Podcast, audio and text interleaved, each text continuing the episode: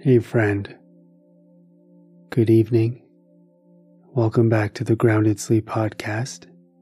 I'm David, and I'm going to be your guide tonight. And it is my privilege to help you fall asleep, let go of the day, and have a really great rest. If this is your first time falling asleep with me, welcome. And if you've been here a few hundred or a few thousand times before, welcome back. Get into bed with your jammies on or whatever you wear to bed. Turn off all the lights, get nice and comfortable. And just recognize that falling asleep is a very sacred experience. And allow it to be a very relaxing one because relaxation is really the doorway to sleep. And to help you relax tonight, I have one of my favorite poems from T.S. Eliot. I actually want to start by just reading a few lines of the poem that are towards the end, and then I'll read the entire poem and you'll hear it again but I think these words are so powerful. I want to make sure you hear them before you nod off. And if you've already nodded off, well, congratulations. So, with your eyes closed, take a few long, deep breaths. Ease any tension in your body.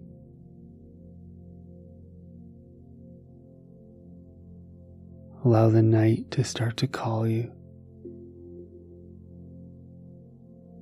And let gravity just start to pull you down into your bed.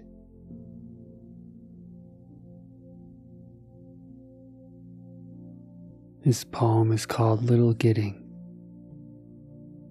by T.S. Eliot. And these are the words I wanted to start with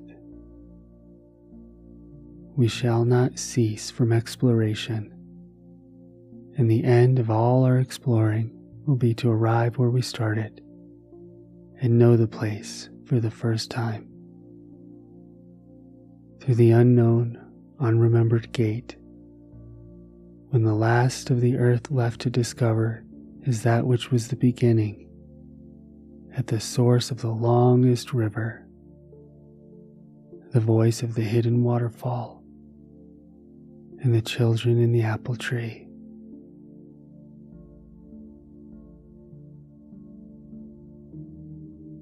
Little Gidding. Midwinter spring is its own season. Sempiternal, though sodden towards sundown. Suspended in time between pole and tropic when the short day is brightest with the frost and fire. The brief sun flames the ice on pond and ditches in windless cold that is the heart's heat. Reflecting in a watery mirror, a glare that is blindless in the early afternoon, and glow more intense than blaze of branch or brazier stirs the dumb spirit no wind, but Pentecostal fire in the dark time of the year. Between melting and freezing, the soul's sap quivers. There's no earth smell or smell of living thing.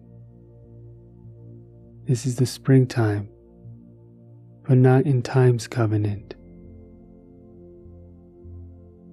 Now the hedgerow is blanched for an hour with transitory blossom of snow, a bloom more sudden than that of summer, neither budding nor fading.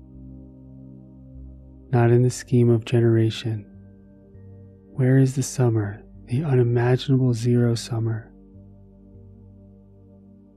If you came in this way, taking the route you would be likely to take, from the place you would be likely to come from If you came this way in Maytime, you would find the hedges white again. In May, with voluptuary sweetness, it would be the same at the end of the journey. If you came at night like a broken king, if you came by day not knowing what you came for, it would be the same. When you leave the rough road and turn behind the pixie, and turn behind the pigsty to the dull facade and the tombstone, and what you thought you came for is only a shell, a husk of meaning, from which the purpose breaks only when it's fulfilled if at all. Either you had no purpose, or the purpose is beyond the end you figured and is altered in fulfillment. There are other places which also are the world's end, some at the sea jaws, or over a dark lake, in a desert or a city but this is the nearest in place and time, now and in England. If you came this way, taking any route, starting from anywhere, at any time or any season, it would always be the same. You would have put off sense and notion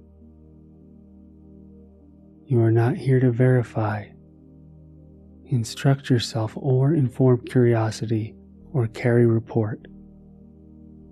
You are here to kneel where prayer has been valid, and prayer is more than that order of words, the conscious occupation of the praying mind, or the sound of the voice praying.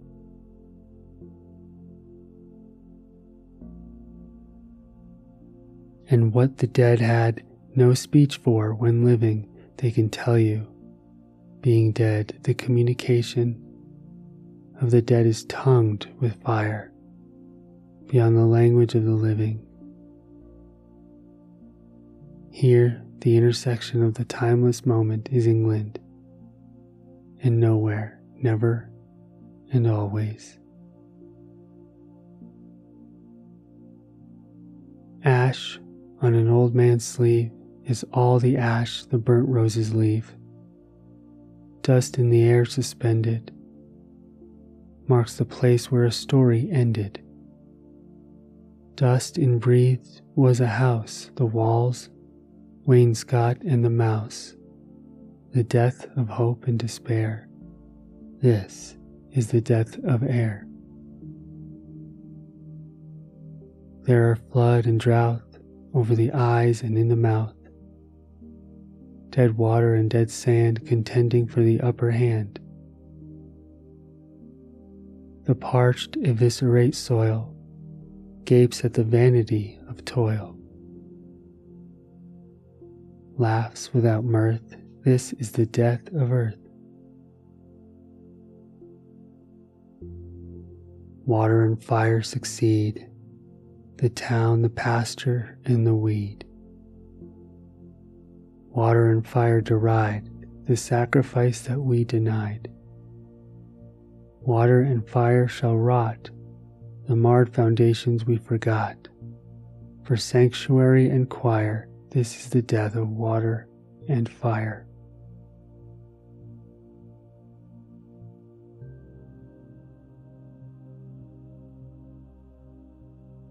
What we call the beginning is often the end, and to make and end is to make a beginning.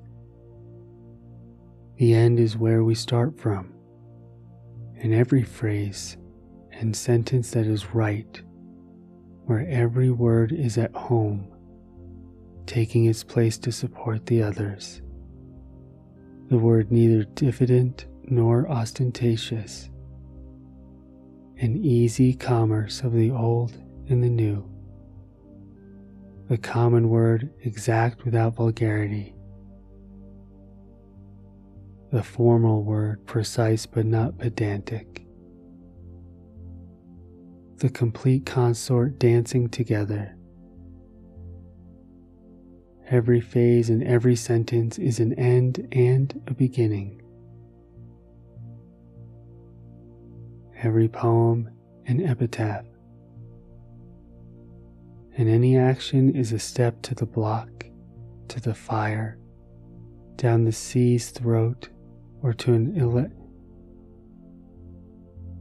or to an illegible stone, and that is where we start. We die with the dying, see they depart, and we go with them. We are born with the dead See they return and bring us with them. But the moment of the rose and the moment of the yew tree are of equal duration. A people without history is not redeemed from time, for history is a pattern of timeless moments. So while the light fails on a winter's afternoon in a secluded chapel history is now and England. With the drawing of this love and the voicing of this calling, we shall not cease from exploration, and the end of all our exploring will be to arrive where we started and know the place for the first time. Through the unknown, unremembered gate when the last of the earth left to discover is that which was the beginning. At the source of the longest river, the voice of the hidden waterfall, and the children in the apple tree, not known because not looked for, but heard, half heard in the stillness between two waves of the sea quick now, here, now, always. A condition of complete simplicity, costing not less than everything. And all shall be well, and all manner of thing shall be well. When the tongues of flames are enfolded into the crowded knot of fire, and the fire and the rose are one.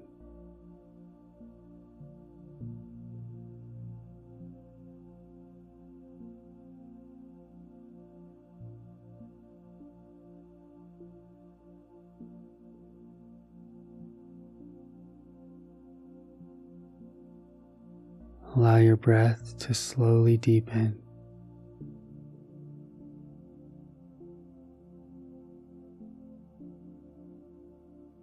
Allow yourself to drift off into sleep.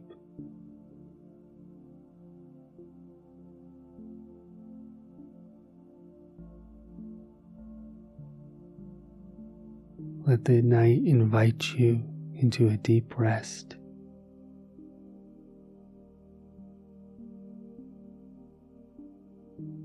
Sleep deeply, sleep cleanly sleep calmly. And I'll see you on the other side.